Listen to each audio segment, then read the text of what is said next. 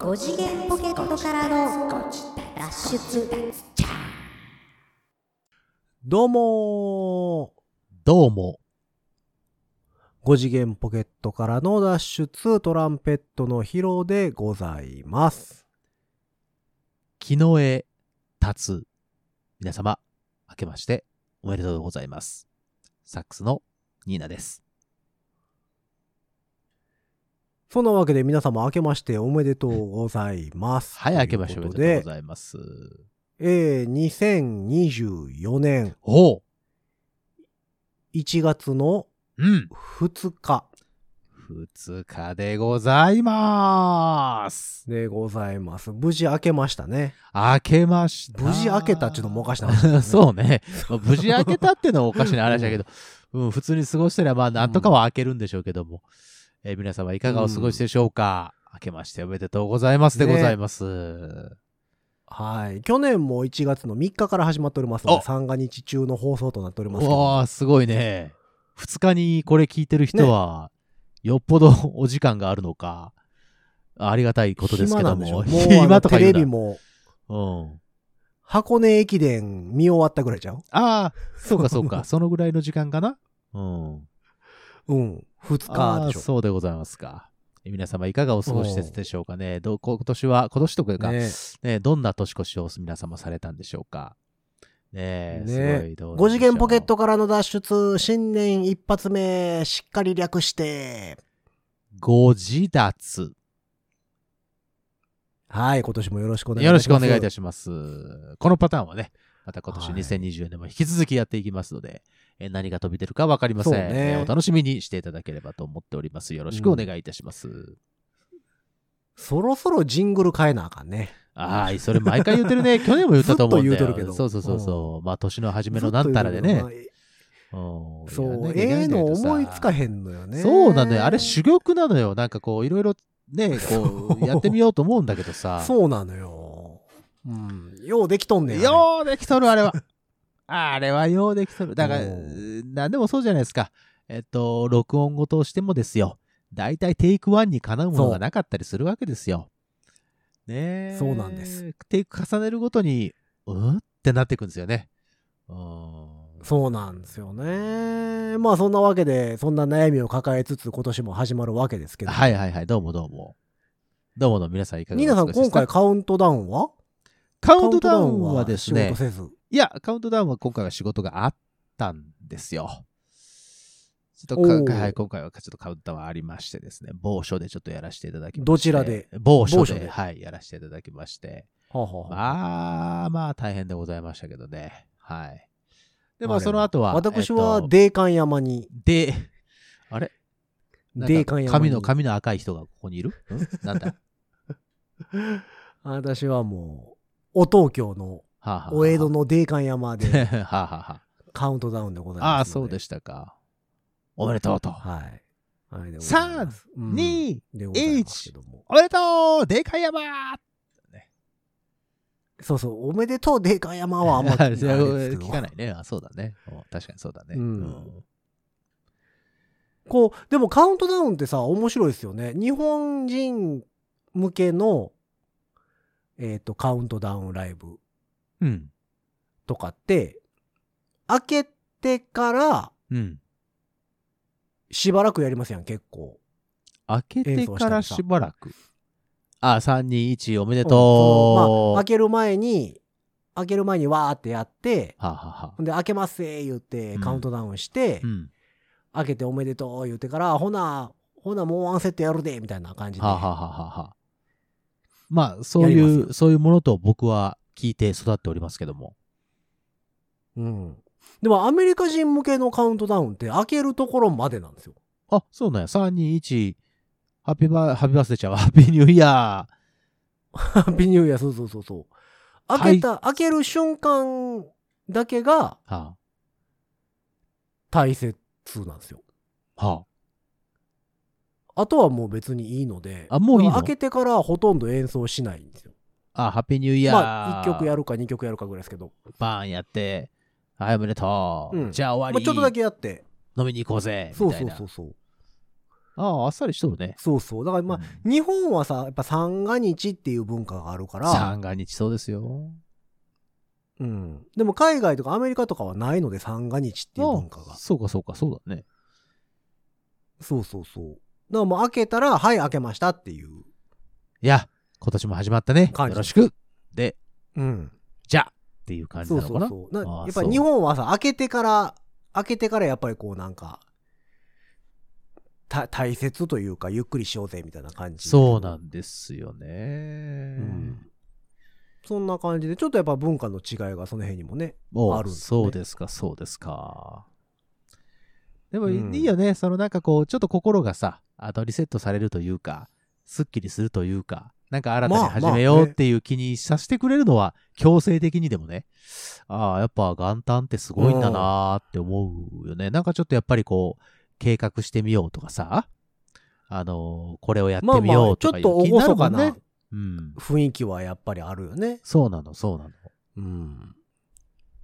まあねでもその、毎年、ここ2年ぐらいかは言うてるけどさ、はいはい。あの、元旦休みの店が増えたよね。逆にね。そうそうそうそううそそうそう一時期だってもう元旦だろうがそのなんだろうが。コロナ禍のうんコロナ前とかはさ、もうんううんずーっと空いてましたやん。そうですよく。そうですよ。で、僕らちっちゃい頃はもう、あの、おもちゃ屋さんぐらいしか空いてないっていうのがああ、そうだったね。普通でしたけど、はいはいはいはい。で、おもちゃ屋さんも元旦は休みで2日から2日から初売りみたいなね。そうでした、そうでした。そう。で、2日にみんなお年玉を握りしめて子供たちが買いに来るどこみたいなね。からね。そうそうそうそう。うん。イメージでしたけど、やっぱちょっとなんかこう、戻ってきたというか、あのーもう元旦は休もうぜ、みたいな感じになってるよね。あのー電車もさ、あの、31日から1日にかけて、あの、深夜まで普通にやってたでしょ、ああ、一時期。夜通し、夜通し走ってましたね。走ってたけど、うんそれがやっぱり、あの、まあ、なんていうの？ある程度までは行くけど、今年も、僕はの、うん JR で帰らなきゃいけなかったんですけど、カウントダウン終わった後ね。うん。うん。あの、よく調べたら、なんか3時ぐらいまでっていう感じだったんですよ。全部動いてんのは。ああ、なるほどね。前までなんか夜通しじゃなかった？夜通しやった。まあ場所にもよるんでしょ。場所にもよるのかな？東京は結構走ってん走ってる。ちゃうあそうか。こっちではちょっと、どうでも3時まででもその初詣に行く人もいるからね。初詣な？ああ、そうかそうか、そのまんまね。あ、でも初詣はあれれか、また、またぎで、またぎで行く人もいるんか。明治神宮とかすごい並んでますもああ、んね。そうかそうかそうか。そのまんまいるか。ううんん。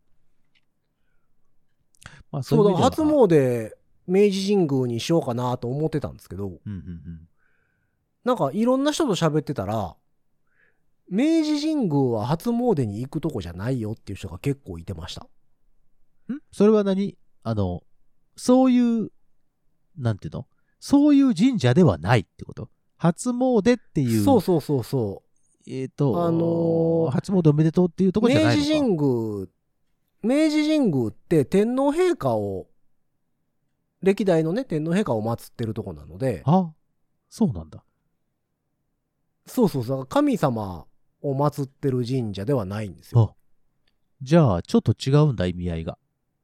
そう、だから、なんか初詣、初詣ってさ、あの、神様に今年もこうやって頑張ろうと思いますんでよろしくお願いしますさっていうとこですやんか。そうですね。うん。だからそそういう相手ではないらしくて。へえ。あ、そう。んで、そのまあ、そう、信心深い人とかの中では、その、明治神宮だけに、えっ、と、初詣に行くと、うんうん。他の神様が嫉妬するから良くないって人も言ってた。ああ、そう。あ、そうそうそうそんな感じなんだ、ね。なんでうちけえんへんねんっていう風になって、へえ。良くないよっていう人もあら、そうですか。いて、だから知り合いでまあ結構信心深いとかそういう、スピリチュアルっていうとちょっと、ちょっとおかしいけど、文化的にそうやってあれしてる人は、なんか東京で会社立ち上げて、うんうん。で、何年目かの時に、まあ混んでるのもあって、せっかくやから明治神宮行こうみたいなのになって、うんうん。明治神宮に初詣行ったんですって。ほんほん。その、明治神宮だけ初詣に行ったらしくて、うんうんうんうんほんならしばらくずーっと会社の業績がビャーって落ちて、ええやっぱそんなんあんの？で、いろんな人に相談、いろんな人に相談したら、いや、そういう神社じゃないよ、みたいな。ええうわ、まあ今のうちに。他のちゃんとした神社に、ちゃんとした神社に遅れましたって言った方がいいよ、みたいな。っええて言われて行って持ち直しました、みたいな言ってる人もおって。ああ、そまあ、それがでもね、どこまでそのなんかほんまなのか。どうかっていうのは、まあその人の感じ方次第まあまあまあまあ、そういうのもね、まあ、気の持ちようっていうのもありますが、うんうわ、それはちょっと気をつけないとな。確かに言われてみれば、言われてみれば確かに明治神宮ってその神様を祀ってるとこではないから、うんうんうんうんまあそれはちゃうわな、みたいな気はせんでもないけどね。うんあそう。うんまあ、あの、名古屋、地元の名古屋では、ほら、あのどこだっけ、熱田神宮っていうのが、一応有名なんですけど、はいはいはい、朝神宮ね。熱田神宮はあれでしょ、神様ちゃんとやるでしょ？確かそうだね、そうやね。だから、そこは行っていいんだね。あそこもすごい人なのよ。行ったらね。そうそう。まうんあ基本的にやっぱ有名な大きいところはやっぱ混んでますよね。まあ、混んでますわな。うん。そう。で、まあその神社行ったらさ、去年もニーナさん、あの、今日が2やめて回だ言うて言うてましたやめてもうやめておみくじがあるじゃないですか。おみくじありでますよ明治神宮も、明治神宮もおみ、おみくじはあるんですけど、はそのおみくじじゃないんですよん？その、吉とか京とかあ、そういうことではない大吉とかそういうのではなくて、うん。うん。その、えっ、と、天皇陛下とか皇后陛下とかが今まで読んだ和歌が書いてあるんですよ。おああ、その、ああ、その紙にね？ほんほんほんそうそう、だから運勢的なことではななくてね。うん。こういうことがありますっていうだからその辺を見てもやっぱりだかうん。ら、うん。普通の神社そういう神社じゃないよなって気はするよねやっぱり。うん。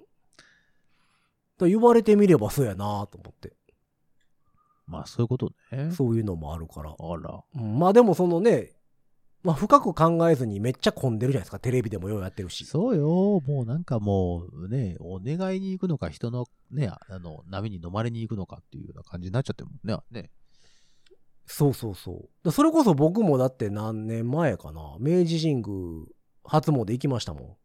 あら、そあの、で、代々木に住んでる頃、歩いて5分ぐらいだからう。、はあ、はあはあはえっ、と、年またぎでロングトーンして、あ、ああああ、言うてたね。ほんで、ほんで、なんか3時だか4時ぐらいから明治神宮行ったのを覚えてますもん。なるほどね。そういうことか。そそうそうそれはないな普通に仕事やって、普通に帰る。あ、ね、そういうことししたらよかったね、じゃあね。うん。なんまあかそのまま、まあでもそのまま行くっていうね。うんしんどいけどね。あ それも去年話しましたけどね、そのオールがしんどいみたいな話はしましたけど、えーそれになってきますからね。さあ、2024年なりましたけども、なんか決めますか、うんご自達的にこれをしましょうとか、えーっと、これを1年まあまあ、やってだから去いきましょう年も、去年、前回、去年の終わりにも言いましたけど、脱出ゲームいかんとあかんねそうなんですよ。やっぱご自達脱出っていうね、うんご自分で脱出って言ってるぐらいですからね。あのーり行きましょうよ。そそ最低でも1年に1回は。行きましょう。もう一人決めとく？ワンシーズンに1回ぐらい行けたらね。そう、あの、いい期間、期間でね、3ヶ月に一遍ね。うん。そう、まあ、とりあえずその、この冬のうちうん、うん、うん。に一発1、1、2、3ぐらいでね。行っときたい1、2、3月ぐらいで。うん。えー、曜日決そう、めよう。だから、どれから、どれから攻めるのがいいかっていうのだけまず決めときたいなと。その、えっ、と、どれから？遊園地からの脱出みたいな、あうんうんの、謎解き施設じゃない施設を使って謎解きをする、すごい大きなやつあるはいはい、ありますよ。えっ、と、僕らが行ったので言うと、竜の遊園地、夜の遊園地からのうん。脱出、はいはい。ヒラパーでやったやつね。やったですね。あんなやつにするのか、はたまた、あの、大きいホールに集まって、うんうん。謎解きをする。やつ。うんえっ、と、シン・ゴジラとかの脱出があったかな？えっ、と、巨彩体のやつ。秘密基地系のやつ？そうそうそううんうんうんう。んえっと、関西で言うと、んアメリカ村の中に、はいはいはいはい。大きいホールに集まって、そうですね。そんなにまあ、そんなに体は使わないタイプ。そうですね。どちらかというと、頭脳勝負のそうですね。脱出っはいはい。ていうのにするか、えー、秘密基地系違う。あれは何系っていうの？謎、謎、謎謎根系？えっ、と、お部屋でやるやつね。そう、部屋で、えっ、と、ありとあらゆるものをひっくり返すタイプの。はいはいはいはい。実際に体を動かしていろんなものを見つけていこうというタイプのやつですね。そうそうそうそう。っていうタイプの謎解き。どれから行くとリハビリになりますかね？えー、でもさ、なんか、あの、感覚的ですけど、あのーお部屋のやつは結構あれ、その、なんて言うんだよ。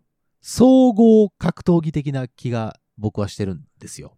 いやまあまあまあ確かにね。全てを五感を瞬発力もいるし。そう、五感をすべて使って、さらに頭をひねらなきゃいけなくなってくるので、まあ結構時間もタイトに設定されねそうなんです、そうなんです。ただまあ、それは、えっと、あれですよ。ヒントをくれる方もいらっしゃったりするので、そういう意味では、まあまあ、うんあの、コミュニケーション取りながらは楽しいなとは思うんですが、で、できたらあれじゃないですか？あの、その、机の上でやって、そんなに動かない秘密基地系のやつから、ホールに、行くのがいいんじゃないですかね。集まる系ですね。何人も、何組も、何グループそれも一緒にから、行くやつ。それから行きますか、やっぱりじゃあ。ね。そのぐらいから行なんっとくかその、あれとか、あの、遊園地とか、別施設でやるやるやつってさ、うん。その、歩く距離も長かったりするからそう、ですな。謎解き自体はそこまでやったりしますもんね。あのーそうね、謎解きの、その、難易度的なものはね。そうそうそう。となると、やっぱり、まあ、やっぱり、集まるやつかな。集まるやつで、ちょっと、で、あれ、ほら、だいたい4人とか、そのぐらいの人数でしょ？う。1グループ。そうですね。人も集めやすいっていうのもありますので。ね。それで行きましょうはいはいはいはい。それで行きましょう。決定じゃあまあ、そのあたりを、そのあたりを目指すとするとですよ。はいはい。えー、今実はスクラップのホームページ見てるんですけど、おじゃあもう題目もここで決めちゃいましょう。もう有言実行。2020年はごまあちょっとまあバタバタしてるやろうから、有言実行しますよ。1月の半ばぐらい、もう1月の半ばいいん1じゃないですか？月の半ばぐらいな感じちょうどいいんじゃないですか？ちょうどいいんじゃないですか？を探してみるとですね、12月あたりからやってるのでいくと、はいはい。えー、1月14日。あ、結構でも2月29までやってたりするんですもんな。まだあ日取り横浜、店とかなってる。違う違う違う。日取りをね、ちょっと関西。考えていかないとそう、まだちょっとそれはね、あの、あれせんとあかんと思うんですけど、まあ、近場がいいっすよね。そうですな。大阪。あ、また、またヒラパーでやってますね。あら。1月6日から14日まで。うん。へえ。黄昏のまほろば遊園地。体験する物語プロジェクト。うわーその、寒いのはな、そうなんですよ。そうなんですよね。完全にえー外ですからね。心斎橋、うん心斎橋でジョジョ。うんついに、ジョジョします？えー、南堀江。南堀江なんかありましたっけ？あー、えっと、あれ？南堀江に店なんかあるんや。へえ。あ、そうなんできたの？机の上の魔王城からの脱出。これなんか面白そうですね。机の上の魔王城からの脱出。お。じゃあ、それしますか。あ、でもリピート、リピートチケットがあるってことは、あの、ホール的なやつですね、これ。あ、あ、そうなの？あ、恵比寿町。監獄アルバトロスからの脱出。これやった気がすんな。ああ、それはやったね。ね。うん。それは謎の部屋からの脱出。これもやった気がするな。やらさせていただいております。うん。あ、えっ、と、恵比寿町。これは、あの、体使う系ですけど、はいはい。謎のタワーマンションからの脱出っていうのがタイトルだけでタワーマンか面白そうですね。タワマンいいですね。あとは、えっと、恵比寿町同じくですけど、えーリアル脱出ゲームと逃走中のコラボ。わお。そんなのもハンターだらけのクロノスランドからの脱出。怖いな。そのなんか、焦らされるのちょっとな。焦らされるな、それな。ミステリータワーからの脱出。これも面白そうやな。そういうのいいですね。うん。なんかでもこう、面白そうなのでいくと、南堀江でやってる、うん。えー、やつ、うん、うん、うん、うん。公演詳細。机の上の魔王城からの脱出。机の上。そのおもちゃは敵か、道具か、友達か。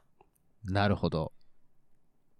リアル脱出ゲームのスクラップが送る小さなおもちゃとあなたとの心が揺さぶられる物語。あら。いいじゃないの。60分、60分？いつも通りか。60分といつも通りですね。ロボットトイと謎解き。小さなおもちゃのロボットトイとともに謎を解き、冒険をする60分。今までにない謎解きを体験できる。いいですね。そのあたり。ちょっ。とストーリー、ストーリー言っときましょうか。おう。あなたはあるおもちゃ屋さんを訪ねました。うん。部屋の隅に目をやると、机の上に小さなおもちゃと、お城が描かれた絵画が置いてあります。うん何かに導かれるようにその絵画に触れた瞬間、不思議な光があなたを包み込んだのです。うん。あれは人間、人間だ、人間だ、突然聞こえてきた謎の声。その正体は、なんと机の上にあったおもちゃだったのです。うん。目の前には絵画に描かれていたお城がそびえ立っています。うん。あなたは机の上のおもちゃの世界に迷い込んでしまったようです。うん。この世界では人間とおもちゃは話ができるようです。うん。おもちゃはたくさんのことをあなたに教えてくれました。うん。お城には魔王がいて、人間をおもちゃに変えるためにこの世界に閉じ込めていることを。うん。うん。60分以内に魔王を倒せなければ、あなたも完全におもちゃになってしまうこと。うん。そして魔王を倒すためには、おもちゃと人間の協力が必要であること。うん。襲いかかってくる魔王や試練、明らかになっていく机の上の世界の真実。うん。あなたは様々な個性を持ったおもちゃたちと協力して元の世界に戻ることができるのでしょうかうわあ。あ、ちょっとなんか、ちょっとなんですか、メルヘン的な、ファンタジックな感じでいいんじゃないですか？そうね。えっ、と、1チーム最大4人、制限時間60分。えー、場所は屋内で一斉スタート。お。じゃあ、それにしますか。ほほほほこれ、面白そうですね。じゃあこれにしましょうなかなかえー皆様、えー決まりました。しょうか。えー南堀江店でやっております。えー2月の25日まで。うん。うん。ちょっとじゃあ2月の25日まで、えっ、と、予定を合わせて、そうですね。これで行ってみましょうか。そうねえ公園のパンフレットとか売ってるやん。あら、そういうのはヒロさんが買っちゃうやつですね。パンフレットなあでも脱出成功失敗のステッカーは欲しいよね。そうでしょ？そういうことになるでしょ？う んこれはもうしゃあないじゃないですか。失敗したら失敗したで。そうですよ。そうそうそう。それはちゃんと自分の、あの、うん身に刻まないといけないですからね。失敗は失敗で、それはまた一つの財産ですから。うん。よし。そうですね。ということで、決まったので皆さん。あ、なんか、と、トイ、トイオっていう、おもちゃ。うん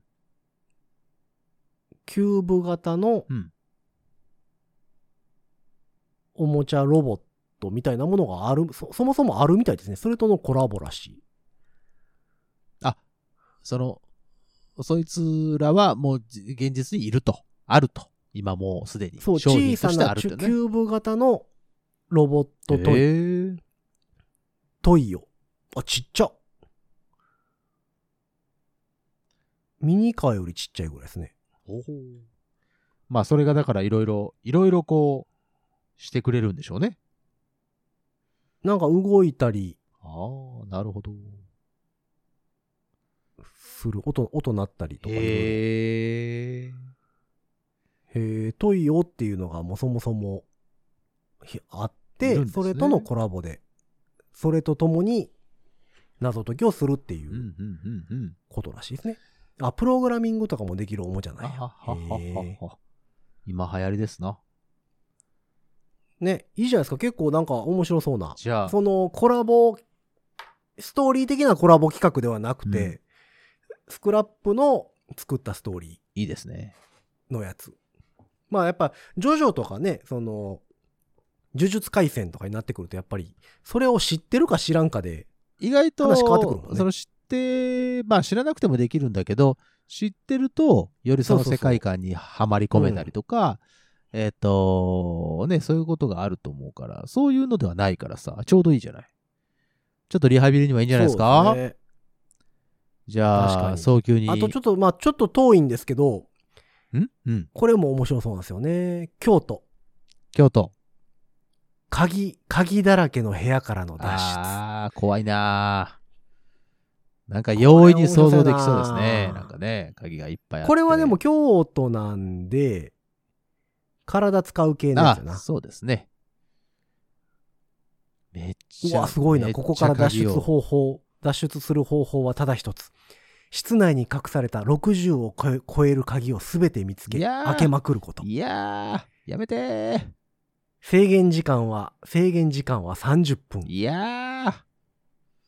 開けまくれる60以上とか、30秒に、30秒に1個見つけなかったかなり、かなり、あの、協力体制が必要ってことでしょ？ねねえ、手がかりはわずかな記号と数字だけ。パワー系だなこれちょっと面白そうですね、でもね。パワー系ですね。うん。京都じゃあ、それもちょっと、えっ、と、視野に入れましょう。下下北か京都。はい。それもちょっと視野にあと、今年、はあれですね、えっ、と、謎、ミステリーサーカスああ、はあはあはあはあ。本丸。行きたいですね。なんかこう、ニーナさんが東京に来るタイミングでさ、なんかそういうのもいいよね。うん。うん、俺もそっちいてたらああ、、いいですね。ちょっと行きたいですよね、ミステリねーサーカス。ちょっとチーム作っていきますか。ね、まあチーム作ってでもいいし、とりあえず二人でリハビリがてらチーム組まされて、うんどうも、どうも、どうも、はじめましてからそうそう。やるか。そう、あの、どうも、はじめましてっていうのも面白いね。まあ一ね、あ。れはあれで。それはそうだね。ううんん。そうそう。平日とかを目指していくと、うん比較的謎解きに明るい人がそうな多かったりするんですよ。猛者みたいなね。方がいらっしゃいますからね。そうそう週末じゃなくてねそうそうそうそうそう、うんガチの人が来ますからね。まあ、とりあえずじゃあ、えっ、と、大きな目標としましては、この机の上の魔王城からの脱出。うん2月25日までうん。大阪ではやっているそうなので、はい。ちょっとそれに参加すると。参戦しに行きますか。じゃあまずね、うん新年一発目のこの、えー放送で皆さんにも言っちゃいましたから、必ずこれはそうそう。これは行行かないとあんかんから。うん。じゃあ、そう、でもなんか面白そう。やっぱでもこれなんかスクラップホームページ見てるだけで楽しいわ。もう完全にやられてますやん。いや、それだって、昔から好きまあそうですね。そうでしたね。うん。そうそじゃあ皆様、そまあの回がね。本当にいっぱいうんう。いっぱいありますよ。えーっ、と、コナンのやつとか。ああ、もう定番。そうですね。えーっ、と、サイコパスとコラボとかまあ、いいですね。僕サイコパス好きですね。うん。あ、でもやっぱコラボが多いですね。なんかねやっぱちょっと多いですねウマ娘、はい、馬馬娘、ね。娘はいはいはい。ジョジョ、サイコパス、うんえー、あ、オンラインのやつもありますよ。ああ、オンラインのやつありますよ。なんか、この前体験版だけやりましたけど、結構手が込んでて楽しかったですよ。はははサーチアカウントう。ん。うん約240分から300う分。ん。いつでもできますから。300分？結構かかるんですよ、これ。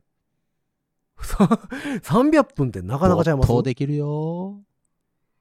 ?5 時間ぐらいってことか。でも面白かったよ、でも。その、体験版だけちょっとだけやったけど。ああ、なるほど。こういう機能を使うのか。うわ、まあ、おわ、すげえと思いました。